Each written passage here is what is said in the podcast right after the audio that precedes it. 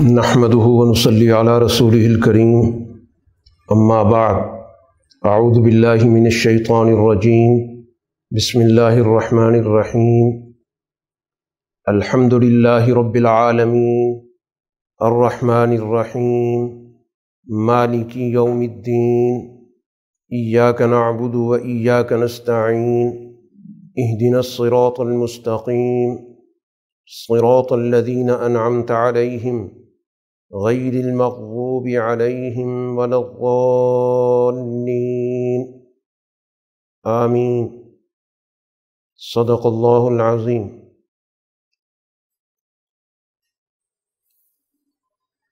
قرآن حکیم بنیادی طور پر کل انسانیت کی جامع ہدایت کا دستور ہے۔ قرآن حکیم کا بنیادی مخاطب انسانی اجتماع ہے، انسانی معاشرہ ہے۔ انسانی معاشرے کو کن اصولوں پر تشکیل دیا جائے، اس کے کیا ضابطے ہیں؟ اور وہ طریقۂ کار جس کے ذریعے ان معاشروں کو درست خطوط پہ تعمیر کیا جاتا ہے۔ ان سے قرآن حکیم آگہی دیتا ہے۔ قرآن حکیم کی جو بنیادی علوم ہیں،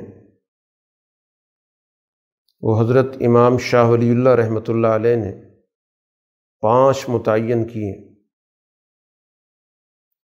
قرآن حکیم کا بڑا بنیادی مضمون معاشرے کی تشکیل کے حوالے سے قوانین کی نشاندہی ہے کہ وہ قوانین جو سوسائٹی کی تشکیل میں اساسی حیثیت رکھتے ہیں، اس مقصد کے لیے قرآن کا ایک بہت بڑا حصہ ان احکام کو بیان کرتا ہے جن کے ذریعے انسانی معاشرے کی تعمیر پیش نظر ہوتی ہے۔ کون سے وہ احکام ہیں جن کا بجا لانا ہر صورت میں معاشرے کی بقا اور ترقی کے لیے ضروری ہے؟ اور کون سے وہ احکام ہیں جن کی پابندی اس طور پر ضروری ہے کہ اس میں معاشرے کی تباہی کے کچھ بنیادی امور بتائے گئے جن سے احتراز اور بچنا بہت ضروری ہے؟ اسی طرح اس دائرے میں کچھ درمیانی درجے کے احکام بھی ہیں جن کو پسندیدہ احکام کہا جاتا ہے، یا کچھ کم درجے کے ناپسندیدہ احکامات ہیں۔ اور ایک بہت بڑا حصہ ایسے کاموں کا ہے کہ جن کے کرنے کا انسانیت کو اختیار دیا گیا۔ تو ایک علم تو ان موضوعات سے تعلق رکھتا ہے۔ قرآن کا دوسرا بڑا موضوع وہ مختلف رویے رکھنے والے گروہوں کے ساتھ اس کا مکالمہ ہے، مباحثہ ہے اور ان کے نظریات کا تجزیہ ہے، ان کی غلطیوں کی نشاندہی ہے۔ مقصود اس کا یہ ہے، تاکہ سوسائٹی کی تعمیر و تشکیل کے حوالے سے ان رویوں کو سمجھا جائے جن سے سوسائٹی کے اندر خرابی پیدا ہوتی ہے۔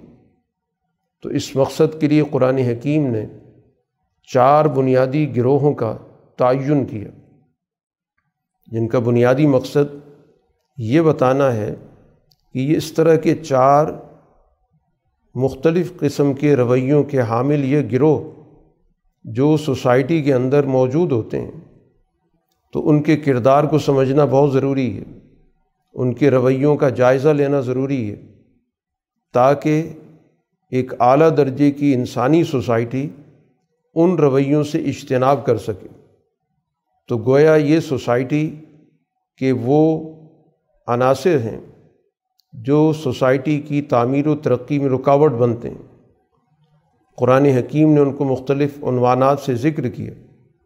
تو در حقیقت ان گروہوں کی جو نفسیاتی نوعیتیں ہیں، ان کی جو سماجی نوعیتیں ہیں، اسی طرح ان کے جو اخلاقی مسائل ہیں یا اسی طرح سیاسی اور معاشی طور پر ان کے نظام کے حوالے سے جو مسائل ہیں، ان کو نمایاں کرنا مقصود ہے۔ اس لیے یہود، نصارہ مشرقین منافقین کے عنوانات کے تحت ان گروہوں کے ساتھ گفتگو کی گئی اور ان کے ساتھ ایک بھرپور مباحثہ اور مکالمہ کیا گیا۔ تیسرا علم اس کا تعلق بنیادی طور پر انسانی معاشرے میں موجود اللہ تعالیٰ کے وہ انعامات ہیں جن سے کل سوسائٹی کو مستفید کرنا منشا الہی ہے۔ اس لیے ان کا بھرپور تعارف کرایا گیا تاکہ سوسائٹی کی تشکیل میں اس بات کو ملحوظ رکھا جائے کہ ان انعامات سے واقفیت اور ان انعامات سے استفادہ کل سوسائٹی کے لیے اس کی سہولت پیدا کی جائے، ایسا سسٹم بنایا جائے، ایسا معاشرہ بنایا جائے جس میں کوئی بھی انسان ان نعمتوں سے استفادہ کرنے میں کوئی دقت محسوس نہ کرے، اسے کوئی رکاوٹ محسوس نہ ہو۔ ایسا نہ ہو کہ وہ انعامات صرف چند افراد یا کسی خاص گروہ تک محدود ہو جائیں۔ کل انسانیت کے لیے ان انعامات کا ذکر کر کے اس بات کو متعین کر دیا گیا کہ قرآن ایک ایسا نظام چاہتا ہے، ایک ایسا معاشرہ قائم کرنا چاہتا ہے اور اس نے یقیناً یہ معاشرہ قائم کر کے دنیا کو دکھایا کہ جس میں تمام افراد انسانی جو اس کے دائرۂ اختیار میں تھے جو اس کے اقتدار کے دائرے میں آتے تھے، ان تمام کو ان نعمتوں سے استفادے کا ایک بھرپور نظام دیا گیا اور پھر ان نعمتوں سے استفادے کے لیے پورا ایک طریقۂ کار اللہ تعالیٰ نے ان کو اس کا علم عطا کیا۔ چوتھا علم اس کا تعلق ہے سوسائٹی کی تشکیل میں ماضی کے تجربات سے فائدہ اٹھانا کہ تاریخ کا علم سوسائٹی کے لیے بہت بنیادی اہمیت کا حامل ہے۔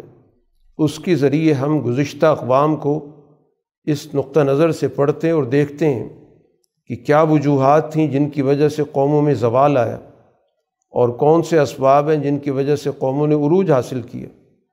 کیونکہ قوموں کے عروج و زوال کے اسباب اور اسی طرح اصول وہ ایک جیسے ہوتے ہیں۔ کبھی بھی تاریخ اپنے گزشتہ طور اور طریقے سے انحراف نہیں کرتی۔ اسی کو عام طور پر کہا جاتا ہے کہ تاریخ اپنے آپ کو دہراتی ہے، تو اس وجہ سے تاریخ کا مطالعہ بڑی بنیادی اہمیت رکھتا ہے۔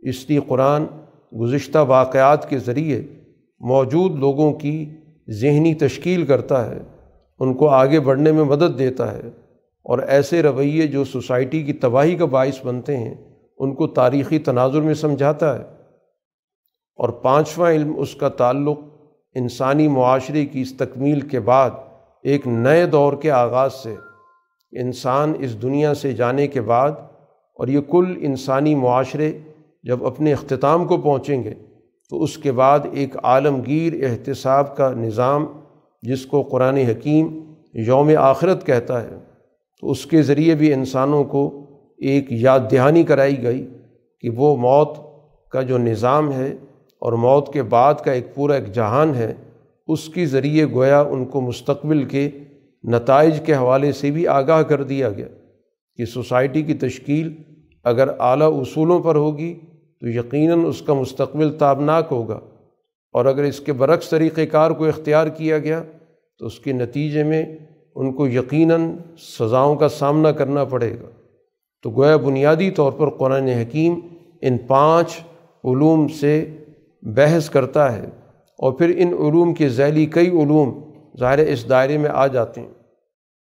قرآن حکیم کی جو سب سے پہلی صورہ ہے، جو اس وقت ہمارے پیش نظر ہے، جس کو صورت الفاتحہ کہتے ہیں۔ اسی طرح اس صورہ کا ایک اور نام صورت الاساس بھی ہے۔ اسی طرح اس کو ام الکتاب بھی کہتے ہیں۔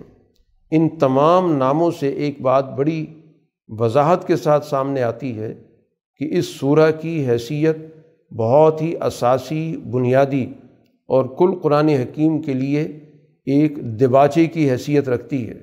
یعنی اس میں وہ بنیادی اصول متعین کیے گئے جن کی تفصیلات قرآن کی بقیہ صورتوں کے اندر ہمیں جا بجا نظر آتے ہیں۔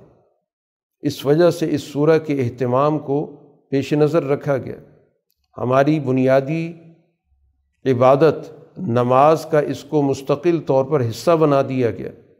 نماز کی ہر رکعت کے اندر اس سورہ کا پڑھنا ہمارے لیے لازم کر دیا گیا، تاکہ ہمیں مستقل طور پر اس پروگرام، اس نصب العین اور اس کی بنیادی اساسی اصولوں سے واقفیت رہے، اس کی مسلسل یاد دہانی ہوتی رہے۔ اور پھر اس کے ذریعے گویا ہم معاشرے کی تشکیل کے تقاضوں کی طرف اپنی توجہ مبزول رکھیں۔ اس لیے روزانہ پانچ وقت اس عبادت کا اہتمام اور پھر اس عبادت کے اندر اس سورہ کا اہتمام در حقیقت اس بات کی نشاندہی کرتا ہے کہ اس تعلیم و تربیت کے ذریعے جو نماز اور نماز میں استلاوت کے ذریعے حاصل ہو رہی ہے، اس کے ذریعے گویا کہ ہم مستقل طور پر سوسائٹی کی تشکیل کے معاملات پر توجہ رکھیں اور اس کی روشنی میں ایک بہتر سوسائٹی کے قیام کو اپنا نصب العین مانیں۔ اس وجہ سے قرآن حکیم کے اس سورہ کو مستقل ہماری عبادت کا اور خاص طور پر نماز والی عبادت کا حصہ بنا دیا گیا۔ تو اس لیے اس سورہ کے مضامین سے واقفیت کا ہونا بہت ضروری ہے، کیونکہ اس سورہ کو ہر رکعت کے اندر پڑھا جاتا ہے، اس کا اہتمام کیا جاتا ہے۔ اس لیے رسول اللہ صلی اللہ علیہ وسلم نے یہ ارشاد فرما دیا کہ لا صلاۃ اللہ بفاتحت الکتاب کہ سورہ فاتحہ کے بغیر نماز کی جو بنیادی نوعیت ہے وہ قائم نہیں رہتی۔ نماز گویا اس کے بغیر ادھوری ہو جاتی ہے، اس کی روح نکل جاتی ہے۔ تو اس سورہ کے اندر قرآن حکیم نے اپنے بنیادی اساسی اصولوں کو واضح کر دیا۔ سورہ کے آغاز میں، بلکہ قرآن حکیم کی تلاوت کے آداب میں یہ بنیادی بات شامل ہے کہ آغاز ہم اعوذ باللہ سے کرتے ہیں۔ اعوذ باللہ من الشیطان الرجیم۔ گویا سب سے پہلے ہم اللہ کی پناہ میں آتے ہیں۔ اس دشمن سے جو دشمن اس انسان کی ترقی کے لیے ہمیشہ منفی سوچ رکھتا ہے۔ وہ مسلسل تدابیر اختیار کرتا ہے۔ مختلف قسم کی سازشوں میں وہ ہمیشہ منہمک رہتا ہے۔ اس وجہ سے سب سے پہلے اپنے دشمن سے محفوظ ہونا بہت ضروری ہے۔ گویا کہ قرآن حکیم کے فہم میں ایک بڑی بنیادی بات ہمارے سامنے آتی ہے کہ سب سے پہلے حقیقی دشمن سے آگہی ضروری ہے اور پھر اس دشمن سے پناہ اللہ کی حاصل کرنا ضروری ہے تاکہ وہ مختلف تدبیروں سے ہمیں راہ حق سے منحرف نہ کر سکے۔ کیونکہ اس نے اللہ تعالیٰ کے سامنے یہ اندیا دیا تھا کہ اس کا سب سے بڑا دشمن انسان ہے۔ تو اس لیے انسان کی فضیلت انسان کا احترام، انسانی اقدار، ان تمام کا سب سے بڑا دشمن وہ شیطان الرجیم ہے۔ تو اس وجہ سے ہم اس کے مقابلے پر اللہ کی پناہ حاصل کرتے ہیں۔ اور پھر اس کے بعد اللہ کے نام سے ہم آغاز کرتے ہیں اور اللہ کی دو بڑی بنیادی صفات رحمان اور رحیم، جو اللہ کی اس صفت رحمت کو بیان کرتی ہیں۔ یہ بسم اللہ الرحمن الرحیم، یہ قرآن حکیم کی ایک مستقل آیت ہے۔ ایک آیت تو سورہ نول کے اندر آ رہی ہے، لیکن یہ علیحدہ ایک سورہ، ہر سورہ کے آغاز میں اس کا ذکر کیا جاتا ہے۔ اس سے ہم گویا ایک صورت کو دوسری صورت سے ممتاز کرتے ہیں، علیحدہ کرتے ہیں۔ اس لیے ہر سورہ کے آغاز میں اس کو پڑھا جاتا ہے۔ سورہ فاتحہ کا آغاز اللہ تعالیٰ کی حمد سے ہو رہا ہے۔ تمام تعریفیں اللہ کے لیے ہیں۔ جو تمام جہانوں کو پالنے والا ہے۔ تو حمد تعریف تعریف ان چیزوں پر جس کی تعریف کی جا رہی ہے، ان کاموں کو وہ اپنے اختیار سے کرتا ہے۔ گویا اللہ تعالیٰ کے اس منظم نظام کو سامنے رکھ کر کہ اللہ تعالیٰ کے فیصلے نہایت حکمت پر مبنی ہوتے ہیں، منظم ہوتے ہیں اور خاص طور پر ان تمام فیصلوں کا جو سب سے بڑا فائدہ ہے، وہ اس نوع انسانیت کو ہوتا ہے۔ تو بنی نوع انسان کے لیے اللہ تعالیٰ کے اس نظام کو جو اس دنیا کے اندر قائم ہے، اس کو بنیاد بنا کر ہم گویا اللہ کی حمد کر رہے ہیں، اللہ کی تعریف کر رہے ہیں۔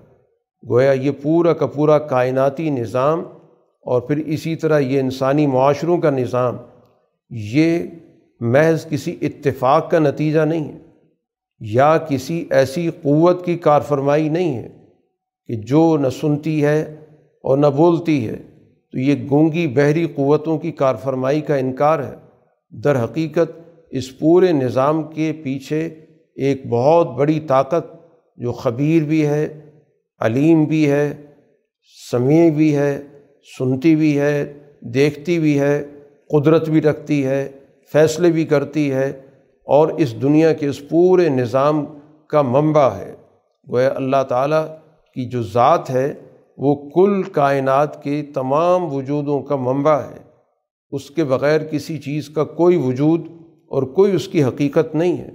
تو اس وجہ سے اللہ کے اس نظام کو جو اس کی کار فرمائی ہے اور اس کے اندر ایک تنظیم ہے، اس کے اندر ایک حکمت موجود ہے اور اس کے اندر ایک ارتقاء کا عمل موجود ہے۔ اس تمام چیز کو سامنے رکھ کر اب گویا ہم اس اللہ تعالیٰ کے اس طے شدہ منصوبے، اس کے طے شدہ طریقۂ کار، اس کی سوچے سمجھے، اس نظام پر ہم اللہ کی حمد کر رہے ہیں۔ اور اس طرح گویا ایک انسان اپنے آپ کو اس دنیا کی ہر طاقت سے آزاد کر رہا ہے۔ اپنی فکر کو ہر قسم کی غلامی سے آزاد کر رہا ہے۔ اللہ تعالیٰ کی برتر ذات کی حمد و ثناء سے بنیادی طور پر فائدہ اور منشا بھی یہی ہے۔ کہ اس انسان کی آزادی کو یقینی بنایا جائے۔ جب وہ اپنی زبان سے الحمد للہ کہتا ہے کہ تمام تعریفوں کا حقدار اللہ ہے، تو گویا وہ سوسائٹی کے اندر تمام بالادستیوں کا انکار کرتا ہے، تمام اقتداروں کا انکار کرتا ہے۔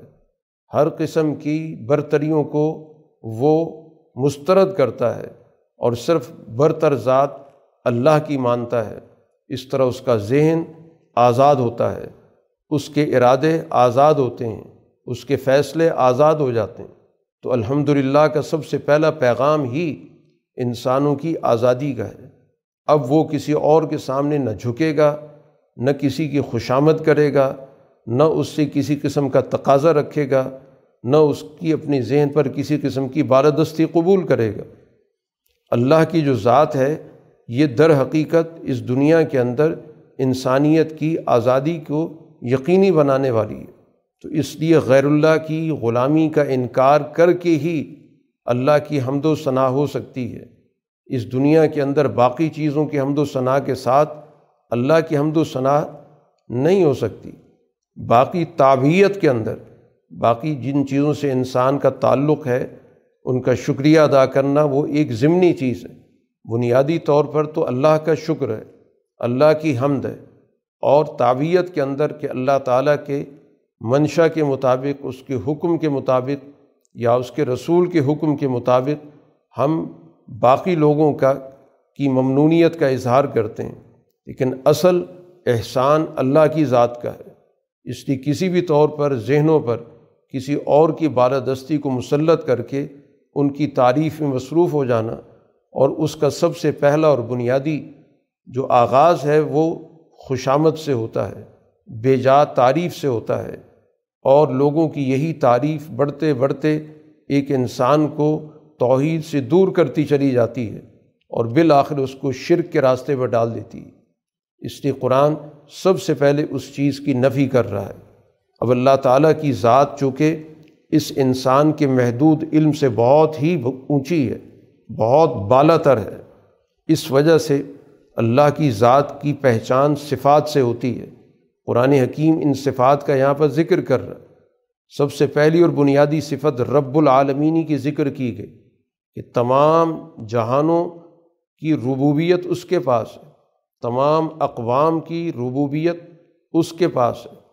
گویا ایک عالمگیر معاشرے کا تصور اللہ تعالیٰ کی اس صفت کے ذریعے دیا جا رہا ہے کہ جو اللہ پر ایمان رکھتا ہے، تو پھر گویا اللہ تعالیٰ پر ایمان کا تقاضا اس کی ذہنوں اور اس کی سوچوں کی وسعت کے ساتھ جڑا ہوا ہے۔ اس لیے گویا کل جہان، تمام اقوام، کائنات کے مختلف عالم، ان تمام کی ربوبیت، وہ اللہ کی ذات کے پاس ہے۔ تو نظام ربوبیت اس پوری کائنات کے اندر اللہ کا موجود ہے۔ اور ربوبیت کا مطلب کسی بھی چیز کے بنیادی تقاضوں سے لے کر اور اس کے تمام ارتقائی تقاضوں کی تکمیل ہے۔ اس وجہ سے یہ ربوبیت کا نظام ہمیں معاشرے کے اندر، کائنات کے اندر قدم قدم پر نظر آتا ہے۔ اس لیے جو اللہ تعالیٰ کی ربوبیت کا اقرار کرے گا، تو کوئی بھی اس دنیا کے اندر اس کو اپنے تابع نہیں کر سکتا۔ سوسائٹی کے اندر وسائل کو اپنے قبضے میں لے کر لوگوں کو اپنے ماتحت بنا لینا، ان کی معیشت کو اپنے ہاتھ میں لے لینا، ان کے بارے میں فیصلے اپنے اختیار میں لے لینا، یہ ربوبیت کا انکار ہوتا ہے۔ تو ربوبیت عالمین گویا اس دنیا کے اندر سب سے زیادہ اہمیت کا حامل ہے کہ تمام کائنات، تمام اقوام، انسانیت کے تمام جماعتیں دنیا کے اندر پھیلی ہوئی جتنی بھی مخلوق ہے، ان تمام کی ربوبیت کا نظام اللہ کے پاس ہے۔ اس لیے اس دنیا کے اندر جو لوگوں کے ان جائز وسائل کو اپنے قبضے میں لے لیتے ہیں اور پھر ان کو اپنا محتاج بناتے ہیں، گویا وہ خود رب بننے کی کوشش کرتے ہیں، تو قرآن ان کی تمام ربوبیتوں کا انکار کرنے کا سبق دیتا ہے۔ تو رب العالمینی گویا اللہ تعالیٰ کی وہ بنیادی صفت ہے جس کے نتیجے میں سوسائٹی کے تمام ارباب کا انکار کرنا ضروری ہے، ورنہ رب العالمین کی صفت کو مکمل طور پر ایمان کا جز نہیں بنایا جا سکتا۔ اس لیے سوسائٹی کے اندر رب العالمینی کے تصور کے ذریعے گویا ہمیں یہ بات بھی سمجھا دی گئی کہ دین کا پیغام عالمی ہے۔ دین کا پیغام تمام اقوام کے لیے ہے۔ دین کا پیغام کسی علاقے یا کسی قوم تک محدود نہیں ہے۔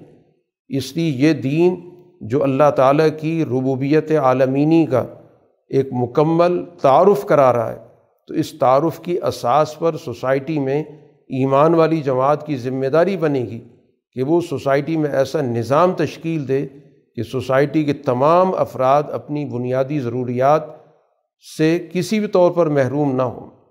اور یہ اللہ کی ربوبیت کائنات کے اندر بھی موجود ہے اور یہ اللہ کی ربوبیت اس دنیا میں انسانی معاشروں کے اندر بھی پائی جاتی ہے۔ تو کائنات کی ربوبیت تو ظاہر ہے کہ اس انسان کے دائرے سے باہر ہے، لیکن اس کا مشاہدہ، اس کا مطالعہ یقیناً اس کو کرنا ہے۔ اور روز مرہ کی زندگی میں اس کو اس کے بہت سے مظاہر بھی نظر آتے ہیں۔ لیکن اصل چیز اس انسان کو اپنے معاشرے کی تشکیل پہ توجہ دینی ہے۔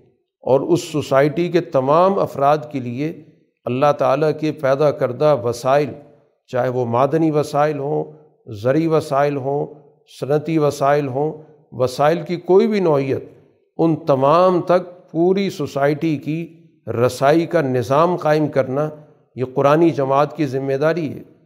اللہ کی اگلی صفت بیان کی گئی، الرحمن الرحیم، کہ اللہ تعالیٰ رحمت کا منبع ہے۔ دو اللہ تعالیٰ کے نام ذکر کیے گئے، یہ صفاتی نام ہیں، اور ان دونوں کا جو بنیادی روٹ ہے، بنیادی منبع ہے، وہ ایک ہی اللہ کی صفت رحمت، وہ اس قدر وسیع اور عالمگیر ہے کہ اس کو بیان کرنے کے لیے اللہ کی دو صفاتی نام ایک ہی لفظ سے جڑے ہوئے موجود ہیں۔ تو اللہ کی صفت رحمت ایک تو پوری کائنات کے اندر موجود ہے، تو رحمان گویا اس کی نمائندگی کرتا ہے۔ اور رحیم انسانی معاشروں کے اندر جو اللہ کی رحمت کا نظام کار فرما ہے، جس کے لیے انبیاء بھیجے جاتے رہے، جس کے لیے سوسائٹی کے اندر عدل کے قیام کی جد وجہد ہوتی رہی، جو اللہ تعالیٰ کی طرف سے انبیاء کے ذریعے شریعتیں آتی رہیں، کتابیں بھیجی جاتی رہیں۔ اور اسی طرح اس راستے پر چلنے والے جو بھی اس جد و جہد کے اندر ان کے شریک کار رہے، تو وہ دنیا کے اندر اس صفت رحمت کے بنیاد پر اللہ کے نظام رحمت اور دین کے نظام رحمت کو قائم کرنے کے لیے مصروف عمل رہیں اسی طرح رحمان کی صفت اس بات کو بھی بتاتی ہے کہ اللہ تعالیٰ کا منشا کل انسانیت کو ترقی اور کمال کی طرف لے کے جانا ہے۔ اور یقیناً ترقی اور کمال کی طرف جانے کے لیے انسان کو کچھ مشکلات سے بھی گزرنا پڑتا ہے۔ تبھی جا کے اس کو کمال و ترقی حاصل ہوتی ہے۔ وہاں پر ساری توجہ، ترقی اور کمال کی طرف ہوتی ہے۔ تو اس وجہ سے اس صفت اور اس کیفیت کی نمائندگی کے لیے رحمان کی صفت بیان کی گئی۔ لیکن اس کے ساتھ ساتھ اللہ کی صفت رحیمی بھی بیان کی گئی کہ وہ انسانیت پر ضرورت سے زیادہ بوجھ نہیں ڈالتا، ان کو مشکل میں نہیں ڈالتا۔ تو رحیمی صفت بھی موجود ہے۔ گویا ترقی اور کمال کی طرف جو سفر جاری ہے، اس سفر کے اندر انسانوں کو بہت سارے بوجھوں سے اور بہت سارے دباؤ سے اور بہت ساری مشکلات سے محفوظ کرنے والی وہ ذات ہے۔ اور وہ اس دنیا کے اندر اپنے تمام مخلوق کے ساتھ اور تمام انسانوں کے ساتھ اس کا جو تعلق ہے، اس کی جو رحمت ہے، اس کی وسعت کا کسی کو اندازہ نہیں ہو سکتا۔ اس لیے رسول اللہ صلی اللہ علیہ وسلم نے اس صفت رحمت کو مختلف مثالوں سے اور مختلف اصولوں سے، حکمتوں سے اس کو بیان کیا۔ آپ نے ارشاد فرمایا کہ اللہ تعالیٰ نے اپنی صفت رحمت کے سو حصے کیے، ننانوے حصے اپنے پاس رکھے اور ایک حصہ اس پوری کائنات میں تقسیم کیا، تمام مخلوقات میں تقسیم کیا۔ تو تمام مخلوقات میں تقسیم کرنے کے نتیجے کے طور پر ذکر کیا کہ دنیا کے اندر ہر ماں اپنے بچے سے جو تعلق رکھتی ہے اور اس کے لیے اس کے دل کے اندر جو جذبہ رحمت موجود ہوتا ہے، وہ گویا وہ ایک حصہ تقسیم ہوتے ہوتے جو ایک ماں کے حصے میں آیا، اس کا مظہر ہم دنیا کے اندر دیکھتے ہیں۔ اس لیے آپ نے ایک موقع پہ فرمایا کہ کیا ایک ماں اپنے بچے کو آگ میں ڈالنے کے لیے آمادہ ہو سکتی ہے؟ تو یقیناً جواب نفی میں تھا۔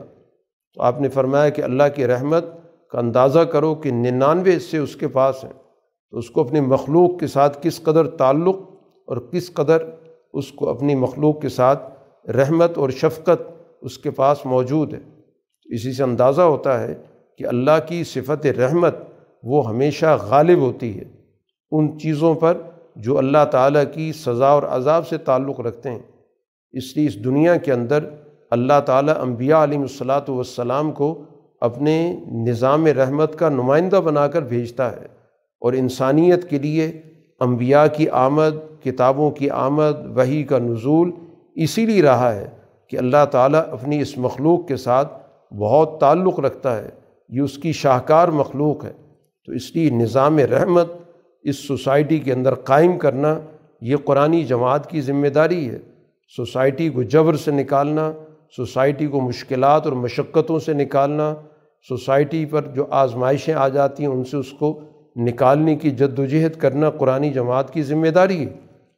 اسی طرح اللہ تعالیٰ نے ایک اور صفت بیان کی، مالکی یوم الدین، کہ وہ انصاف کے دن کا مالک ہے، جزا کے دن کا مالک ہے۔ اللہ تعالیٰ نے اپنی صفت کے ذریعے اس بات کو واضح کر دیا کہ سوسائٹی کے اندر بسا اوقات اونچ نیچ ہو جاتی ہے۔ کوئی گروہ اپنے حدود سے تجاوز کرتا ہے، تو ایسی صورت میں اس بات کو ذہن میں رکھا جائے کہ اللہ تعالیٰ نے ہر معاملے کے اندر انصاف کرنا ہے۔ کسی بھی کمزور کو طاقتور کے رحم و کرم پر نہیں چھوڑا جا سکتا۔ اس لیے قرآن جماعت کی ذمہ داری ہوگی۔ کہ وہ سوسائٹی کے اندر عدل و انصاف کے نظام کو قائم کرے، کمزور لوگوں کو ان کے حقوق دلوائے، جو طاقتور لوگ ہیں ان کو قانون کے دائرے میں رکھے۔ اگر وہ حدود سے تجاوز کرتے ہیں تو ان کے لیے باقاعدہ تعزیر اور سزا کا نظام متعین کرے۔ تو اس طرح گویا سوسائٹی کے اندر اس نظام عدل کا قیام یقینی ہوگا۔ تو اللہ تعالیٰ کی ان صفات کا یہاں پر تعارف کرا کر بتانا مقصود یہ ہے کہ ان صفات پر مبنی اللہ تعالیٰ نے اس دنیا کے اندر اپنا دین بھیجا ہے اور اس دین کو غالب کرنا یہ قرآن جماعت کی ذمہ داری ہے، جو اپنی زبان سے یہ کلمات ادا کرے گی کہ تمام تعریفیں اللہ کے لیے ہیں، جو تمام اقوام کو تمام ترقیات سے ہمکنار کرنے والا ہے، جو اپنی صفت رحمت کے ذریعے انسانیت کو کمالات کی طرف لے کے جاتا ہے۔ اور تکالیف سے بچاتا ہے، وہ ذات جو سوسائٹی کے اندر، معاشروں کے اندر، بلکہ کل کائنات کے اندر عدل اور توازن کو قائم کرنے والی ہے۔ تو اس ذات کی تعریف کا مطلب کیا ہے؟ کہ سوسائٹی میں یہ نظام قائم کرنا قرآن جماعت کی ذمہ داری متعین کی جا رہی ہے۔ اس کے بغیر سوسائٹی کے اندر اللہ کی حمد کا صحیح نظام وجود میں نہیں آ سکتا۔ تو وہ حمد، محض زبان تک محدود نہیں، یہ حمد کا باقاعدہ ایک سسٹم، ایک نظام قائم کرنا کہ جس کے نتیجے میں سوسائٹی کا ہر فرد اپنی زبان سے بے اختیار الحمد للہ کہہ سکے۔ وہ اس نظام کے تحت زندگی بسر کرتے ہوئے ہر قسم کے جبر سے محفوظ ہو، اس کے حقوق محفوظ ہوں، اس کی عزت نفس محفوظ ہو، اس کو سوسائٹی کے اندر کسی کے سامنے اپنا ہاتھ نہ پھیلانا پڑے۔ وہ پورے اپنے انسانی وجود کے ساتھ، اپنے پورے انسانی احترام کے ساتھ اس معاشرے کے اندر اپنی زندگی بسر کر سکے۔ تو گویا ان کلمات کے ساتھ جب اللہ تعالیٰ نے اپنا تعارف کرایا، تو یقیناً اللہ تعالیٰ کا یہ تعارف، اللہ تعالیٰ کی ان صفات کو جب ذہن نشین کیا جائے گا، ان کو مکمل طور پر دل میں جگہ دی جائے گی، اس پر ایک پورا گہرا یقین پیدا کیا جائے گا۔ تو لازمی طور پر اس کا نتیجہ ایا کا نابود و ایا کا نستعین کی صورت میں سامنے آئے گا کہ اے اللہ، اب ہم تیری ہی بندگی کرتے ہیں۔ اتنی اعلیٰ صفات کا مالک جو اس دنیا کے اندر عدل قائم کرتا ہے، جو اس دنیا کے اندر رحمت کا مالک ہے، جو اس سوسائٹی کے اندر تمام اقوام کے لیے ان کی ترقیات کا پورا کا پورا ایک نظام دیتا ہے تو یقیناً اس کے بعد اس دنیا کے اندر کوئی اور قوت ایسی نہیں کہ جس کے سامنے انسان جھکے، جس سے انسان کسی قسم کا تقاضا کرے، جس کے سامنے انسان اپنی انسانیت کا سودا کرے۔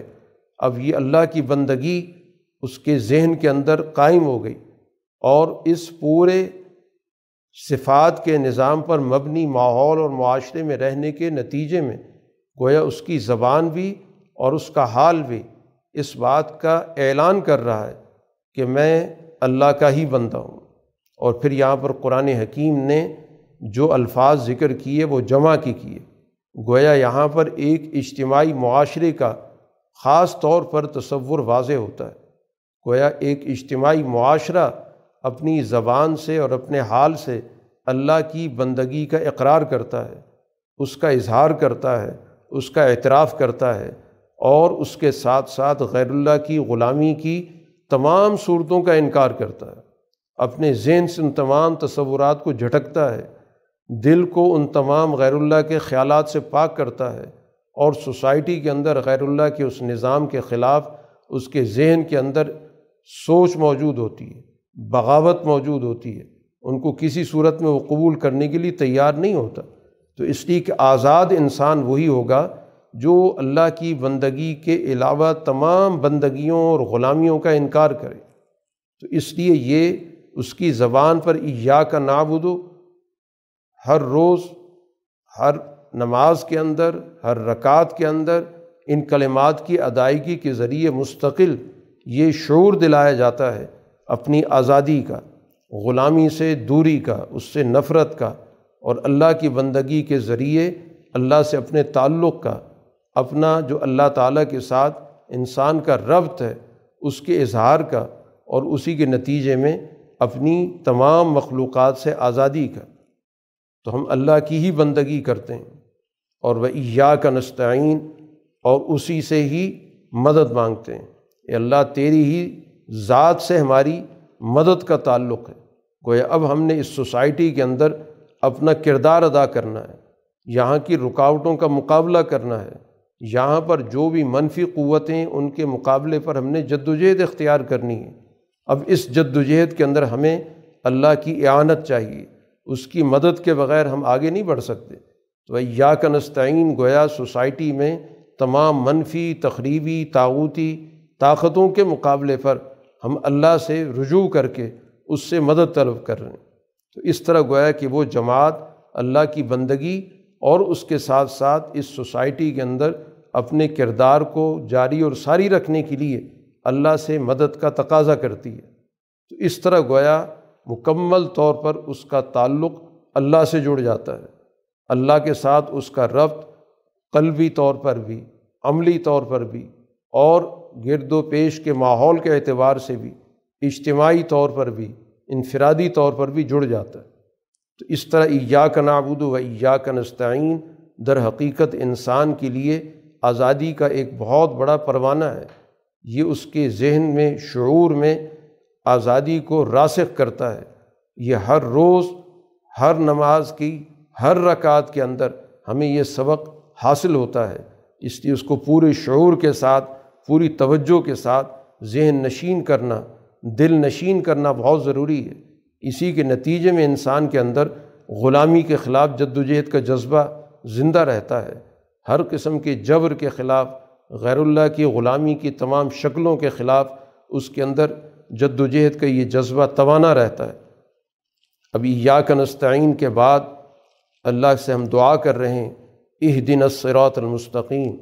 سب سے بڑی جو اعانت ہے، سب سے بڑی جو اللہ سے ہم مدد مانگ رہے ہیں، کہ وہ ہمیں سیدھے راستے پر چلا دے۔ گویا وہ سیدھا راستہ جس کا تعارف کرا دیا گیا۔ کہ وہ سیدھا راستہ جو اللہ کی ربوبیت پر قائم ہے، وہ سیدھا راستہ جو اللہ کے نظام رحمت پر استوار ہے، وہ سیدھا راستہ جو اللہ تعالیٰ کے نظام عدل پر استوار ہے، یہ سیدھا راستہ ہے۔ اس پر ہمیں چلا دے۔ اس کے جو بھی عملی تقاضے ہیں، وہ ہمیں سجھا دے۔ ہمیں آگے بڑھنے کے ہمارے راستے کھول دے۔ ہمیں دور کے تقاضوں کے اعتبار سے جو جو فہم چاہیے جو بصیرت چاہیے، جو حالات کے اعتبار سے ہمیں شعور چاہیے، وہ ہمیں عطا کر، تاکہ اپنے دور کے تقاضوں کو ہم سمجھ کر اس سیدھے راستے کو، اس سچے راستے کو ہم درست طور پر نہ صرف پا سکیں، بلکہ اس پر عملاً گامزن ہو سکیں۔ تو یہ ہدایت محض رہنمائی کی نہیں، یہ ہدایت در حقیقت اس راستے پر عملاً گامزن ہونے کی ہے، چلنے کی ہے۔ اور یہ وہ راستہ ہے جو انسان کی فطرت میں اللہ نے ودیعت کی ہے۔ ہر انسان کی فطرت جس راستے پر قائم کی گئی ہے، یہی وہ سیدھا راستہ ہے۔ اس لیے ہر اچھائی کا شعور اس انسان کی فطرت میں موجود ہے۔ جتنی بھی برتر اخلاق ہیں، ان تمام اعلیٰ اخلاق کا شعور اس انسان کے ذہن اور دل کے اندر قائم کر دیا گیا اور اسی طرح ہر برائی، ہر ظلم، ہر جبر ہر استحصال، ہر بدی کے خلاف اس کے ذہن کے اندر نفرت رکھی گئی۔ تو یہ معروف اور منکر کا جو نظام ہے، ہر وہ چیز جو انسانی فطرت سے جڑی ہوئی ہے، جس سے انسانی فطرت مانوس ہو، اس کو معروف کہا جاتا ہے۔ اور جو چیز انسانی فطرت سے ٹکراتی ہے، اس کے تقاضوں کے خلاف ہے، اس کو منکر کہا گیا۔ تو یہ دن سرات المستقیم، ہمیں اس سیدھے راستے پر عملاً گامزن کر دے کہ جو ہماری فطرت کے تقاضوں کو پورا کرتا ہے، جس پر ہمیں بنیادی طور پر اللہ نے تخلیق کیا۔ اس راستے کی ہمیں پہچان بھی عطا کر اور اس پر چلنے کے لیے جو اسباب چاہیے، وسائل چاہیے، ذرائع چاہیے، اس کے لیے جس طرح کے اعلیٰ درجے کا شعور چاہیے، فہم چاہیے، ہمیں وہ عطا کر۔ اور پھر اس کا تاریخی تسلسل بھی قرآن نے بتا دیا کہ سرات الزین انعامت علیہم، یہ وہ راستہ ہے ان لوگوں کا راستہ ہے، ان جماعتوں کا راستہ ہے جن پر تیرا انعام ہوا۔ گویا سوسائٹی کی تاریخ کا مطالعہ بتاتا ہے کہ جو انعام یافتہ جماعتیں ہیں انہیں کے مشن اور انہیں کے راستے پر ہمیں چلنے کی اللہ سے دعا کرنی ہے۔ گویا تاریخی تسلسل کو جاننا ضروری ہے کہ تاریخ کا مطالعہ کر کے دیکھا جائے کہ انعام یافتہ جماعتیں سوسائٹی کے اندر کون سی رہی ہیں اور ان کا کردار کیا رہا ہے۔ تو اللہ تعالیٰ کا انعام سوسائٹی کے اندر علم، عقل، شعور کے حوالے سے بھی ہے۔ اللہ تعالیٰ کا انعام اس علم، عقل اور شعور کو عملی طور پر انجام دینے سے، اس کی عملی تقاضوں کی تکمیل کے حوالے سے بھی ہے۔ یہ دونوں چیزیں اللہ تعالیٰ کے انعام کے دائرے میں آتی ہیں، جس میں انسان کے عقل بھی ترقی کرے اور اس کے ساتھ ساتھ اس عقل کی روشنی میں جو عملی تقاضے ہیں وہ عملی تقاضے سماج سے، معیشت سے، سیاست سے، اخلاق سے، گرد و پیش کی جتنی بھی قومی بین الاقوامی تقاضے ہیں، ان پر پوری طرح انسان کو عبور حاصل ہو جائے۔ اور اللہ تعالیٰ کا انعام ہمیشہ غلبے کی صورت میں ہوتا ہے۔ تو جن کو اس دنیا کے اندر اللہ تعالیٰ نے غلبہ عطا کیا، جن کا روب قائم کیا، سوسائٹی کا جن کو رہنما بنایا، ہمیں ان رہنما لوگوں کے راستے پر چلا۔ گویا یہ قرآن جماعت کل انسانی سوسائٹی کے لیے رہنمائی کا کردار ادا کرتی ہے۔ اس لیے اس کو اللہ تعالیٰ سے رجوع کر کے اس رہنمائی کے تقاضوں کے حوالے سے، رہنمائی کی جو بھی مستقبل کے حوالے سے تقاضے بنتے ہیں، جو اصول بنتے ہیں، جو حکمت عملی بنتی ہے، اس کے لیے اس نے اللہ سے رہنمائی حاصل کرنی ہے۔ ایک دعا کی شکل میں یہ ساری گفتگو ہو رہی ہے۔ اور دعا در حقیقت انسانی ہمتوں کا نام ہوتا ہے، جس چیز کے لیے انسان مستقل طور پر اپنے آپ کو تیار کر لیتا ہے پرعزم ہو جاتا ہے۔ اس چیز کو عمل میں لانے کے لیے اپنے آپ کو مکمل طور پہ یکسو کر لیتا ہے۔ اپنے فیصلے کے اندر تذبذب کو ختم کر لیتا ہے۔ اپنی ساری توانائیاں، جو فکر کی توانائیاں ہیں، سوچ کی توانائیاں ہیں، وہ سب کے سب ایک نقطے پہ مرکوز کر دیتا ہے۔ اور پھر اس کے بعد جتنی اس کی عملی صلاحیت ہے، اس تمام صلاحیت کو اس کام میں لگا دیتا ہے، تو پھر جا کے دعا کے اندر معنویت پیدا ہوتی ہے۔ تو دعا محض آرزوؤں کا، خواہشات کا اور نیک تمناؤں کا نام نہیں ہوتا۔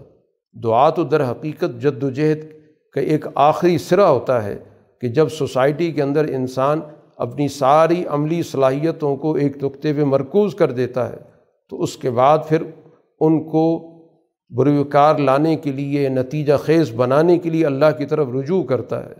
اس کو دعا کہا جاتا ہے۔ اگر عملی صلاحیتوں سے انحراف کر کے اور محض خواہشات کے بنیاد پر کسی چیز کا ذکر کیا جائے گا تو اس کو دعا نہیں کہا جائے گا۔ اس لیے جب اہ دن سرات المستقیم اللہ سے دعا کی جا رہی ہے، اس کا مطلب یہ ہے کہ ہم نے اپنی عملی صلاحیتیں اس مقصد کے لیے وقف کر دیں۔ اپنی جد وجہد کو ہم نے اپنی صلاحیتوں کے ساتھ آگے بڑھایا اور جو بھی ہمارا عقل اور ہماری شعور کے اندر چیزیں موجود ہیں، ان کو ہم نے پوری طرح بروئے کار لا کر گرد و پیش کے جو اجتماعی تقاضے، ان کا فہم حاصل کر کے، اپنی حکمت عملی وضع کر کے، اب اس کے بعد ہم اللہ تعالیٰ کی طرف رجوع کر رہے ہیں کہ ہماری اس کاوش کو پایا تکمیل تک پہنچائے، نتیجہ خیز بنائے۔ اس لیے اللہ سے یہ اس چیز کی دعا کر کے ساتھ ہی اس بات کو بھی واضح کر دیا گیا کہ کچھ سوسائٹی کے اندر اللہ تعالیٰ کی اس انعام انعام سے محروم جماعتیں بھی ہوتی ہیں اور یہ محرومی خود ان کے اپنے کرتوتوں کا نتیجہ ہوتی ہے، ورنہ اللہ تعالیٰ کی رحمت بلا کسی تفریق کے اس کی تمام مخلوق کو حاصل ہوتی ہے۔ لیکن اس کے بعد کچھ گروہ ایسے ہوتے ہیں کہ جو اس انعام سے انحراف کرتے ہیں۔ وہ اس چیز کی حقیقت کو سمجھنے کے باوجود، سچائی کو پہچاننے کے باوجود اس کے عملی تقاضوں کو ترک کر دیتے ہیں، کیونکہ وہ ان کے ذاتی و گروہی مفاد کے خلاف ہوتی ہیں۔ ان کی جو سوچ پست ہو جاتی ہے، اپنے ذاتی گروہی مفاد کی خاطر وہ اپنے نظریات کو ایک طرف رکھ دیتے ہیں، نظریات سے انحراف کرتے ہیں، فراموش کر دیتے ہیں۔ تو ایسے لوگ اللہ کے غضب کے مستحق ہوتے ہیں۔ تو اللہ کا غضب ان گروہوں پر ہوتا ہے جو حقائق کو سمجھنے کے باوجود اپنے مفادات، جو بہت ہی گھٹیا قسم کے مفادات ہیں، ان کو بچانے کے لیے وہ انکار کرتے ہیں، اس سے انحراف کرتے ہیں۔ اس لیے قرآن ان کو مغزوب کہتا ہے کہ یہ غضب والی ہیں، ان پر اللہ کا غضب ہوا ہے۔ اللہ تعالیٰ کا، کی ان سے نفرت ہے۔ اس وجہ سے یہ حقائق کو جانتے بھی ہیں، سمجھتے بھی ہیں، لیکن اس کے باوجود اس سے انحراف صرف اس لیے کر رہے ہیں کہ اس کے عملی تقاضوں کو یہ پورا نہیں کرنا چاہتے۔ اپنے ذاتی اور مفاداتی سوچ کے ساتھ اتنے جڑے ہوئے ہیں کہ اس سے بالا تر ہو کر اور اٹھ کر سوچنے کے لیے تیار نہیں ہیں۔ ایسی جماعتیں گویا کہ اللہ کی نظر میں ہمیشہ کے لیے نفرت اور اللہ کے غضب کے مستحق ہوتی ہیں۔ اور اسی طرح جو دوسری جماعت ہے جس کو قرآن نے کہا ظالین بھٹکنے والے، جو علم نہیں حاصل کرتے شعور نہیں حاصل کرتے، محض اپنے تخیلات کے اندر رہتے ہیں۔ ان کی بناوٹی فکر ہوتی ہے، اپنی مصنوعی فکر کے اندر رہتے ہیں۔ تو علم کے حصول کے بغیر سچائی کا راستہ نہ تلاش کیا جا سکتا، نہ اس پہ چلا جا سکتا۔ تو یہ بات واضح کر دی گئی کہ انعام یافتہ جماعت وہ ہوتی ہے جس کے اندر اعلیٰ درجے کا علم، عقل، شعور اور پھر اس کے عملی تقاضوں کو بروئے کار لانے کی نہ صرف صلاحیت ہو بلکہ اپنی ان صلاحیتوں کو مکمل طور پر عمل میں ڈھالنے کی کی جد و جہد بھی موجود ہو۔ تو اس طرح ہوا ہے کہ قرآن حکیم نے ہمارے سامنے ایک واضح اور جائے، ایک جامع لائے عمل پیش کر دیے اس سورہ فاتحہ کے اندر۔ اسی وجہ سے رسول اللہ صلی اللہ علیہ وسلم نے ایک موقع پہ فرمایا کہ یہ سورہ اللہ تعالیٰ کہتا ہے، جس کو حدیث قدسی کہتے ہیں یعنی وہ حدیث جس کو رسول اللہ صلی اللہ علیہ وسلم اللہ کی نسبت سے بیان کرتے ہیں کہ اللہ کہتا ہے کہ میں نے اس سورہ کو، سورہ فاتحہ کو اپنے اور بندے کے درمیان تقسیم کر لیا۔ اب یہ جملہ بذات خود اس انسان کے لیے ایک بہت بڑے اعزاز کی بات ہے، ورنہ ایک مخلوق اور ایک خالق کی کیا نسبت ہے؟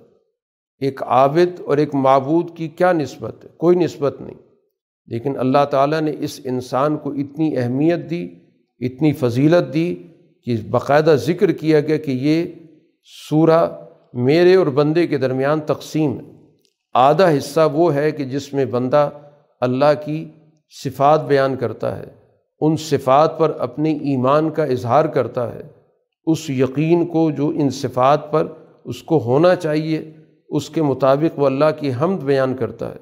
تو یہ خالص اللہ تعالیٰ کہتا ہے میرا حصہ ہے۔ اور اس کا جو دوسرا حصہ ہے اس میں بندہ اپنا تقاضا کر رہا ہے۔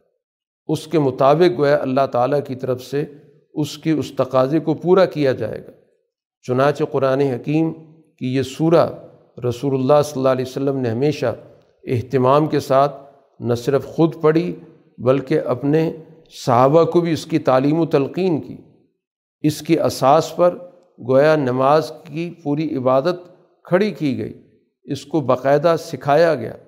بلکہ اس میں اللہ تعالیٰ نے چونکہ ہمیں ایک سوال کی تعلیم دی اور بڑا سب سے اہم سوال، انسانی زندگی کا سب سے اہم سوال اللہ سے درست خطوط پر چلنے کی رہنمائی اور اس پر چلنے کی قوت مانگنا ہے، اس پر گامزن ہونے کی اللہ تعالیٰ سے التجا کرنا ہے، درخواست کرنا ہے۔ اس وجہ سے اس صورت کو تعلیم المسئلہ بھی کہا گیا، جس میں باقاعدہ ہمیں بتایا گیا کہ ہم اللہ سے کیا چیز مانگنی چاہیے؟ جو تمام نعمتوں کی جامع ہے، اس نعمت کے حصول کے بعد انسان درست سمت میں چل سکتا ہے، پالیسی بنا سکتا ہے، زندگی کے ہر شعبے کے اندر درست اور بہتر اقدامات کر سکتا ہے، اپنے آپ کو ٹامک ٹوئیوں سے بچا سکتا ہے۔ تو گویا صحیح سمت میں انسان کا سفر ہونا اور دور کے تقاضوں سے صحیح آگہی کا ہونا اور اس کے نتیجے میں انسان کا اس دنیا کے اندر واقعتاً اللہ کی بندگی کے معراج کو حاصل کرنا، یہ ایک ایسا بنیادی نصب و لہن ہے جو ایمان والی جماعت کے سامنے ہوتا ہے۔ تو اس ایمان والی جماعت کی یہاں پر اللہ تعالیٰ نے تعلیم و تلقین، تربیت کا پورا کا پورا ایک لاہمل بیان کر دیا۔ اس لیے نماز با جماعت کے اندر امام اس صورت کو پڑھتا ہے اور باقی لوگ گویا اس صورت کے اندر اس کے ساتھ شریک ہوتے ہیں۔ ایک پورا اجتماعی عمل اختیار کیا جاتا ہے نماز با جماعت کی صورت میں۔ تو بہرحال اس سورہ فاتحہ کی ایک اساسی اور بنیادی اہمیت ہے۔ تمام بنیادی مضامین جو اللہ تعالیٰ کی ذات، اس کی صفات اور اس کی اساس پر انسانی معاشرے کی تشکیل اس سے تعلق رکھتے ہیں۔ تو اجمالی طور پر ان مضامین کو اس صورہ کے اندر واضح کر دیا گیا۔ اب اس کے بعد اگلی صورتوں کے اندر انہی مضامین کی تفصیلات ہیں، انہی کے تشریحات ہیں۔ اللہ تعالیٰ ہمیں اس صورہ کے اختتام پر جس دعا کی تلقین کی ہے، ہم اسی دعا کے ساتھ اس کا اختتام کرتے ہیں کہ اللہ تعالیٰ ہمیں اس سیدھے راستے پر گامزن فرمائے جو راستہ ان لوگوں کا ہے، جو انعام یافتہ ہیں، جو اللہ کے غضب سے محفوظ ہیں، جو بھٹکنے سے محفوظ ہیں۔ واخر دعوانا ان الحمد للہ رب العالمین۔ الحمد للہ رب العالمین ولاقبۃ المطقین وصلاۃ والسلام علی رسول محمد والی و صحابی اجمعین۔ ربنا آتنا فی الدنیا حسن و فی الآخرت حسن وقینا عذاب النار۔ اے اللہ، ہمیں قرآن کا صحیح فہم عطا فرما۔ اس ماہ مقدس کی برکات عطا فرما۔ اس کو ہماری تربیت کا ذریعہ بنا۔ قرآن کا جو صحیح فیض ہم سب کو عطا فرما۔ ہمارے علم میں اضافہ فرما۔ ہمارے شعور میں اضافہ فرما۔ ہماری سوچنی سمجھنے کی صلاحیتوں کو درست خطوط پر گامزن فرما۔ ہمارے اندر اعلیٰ اخلاق پیدا فرما۔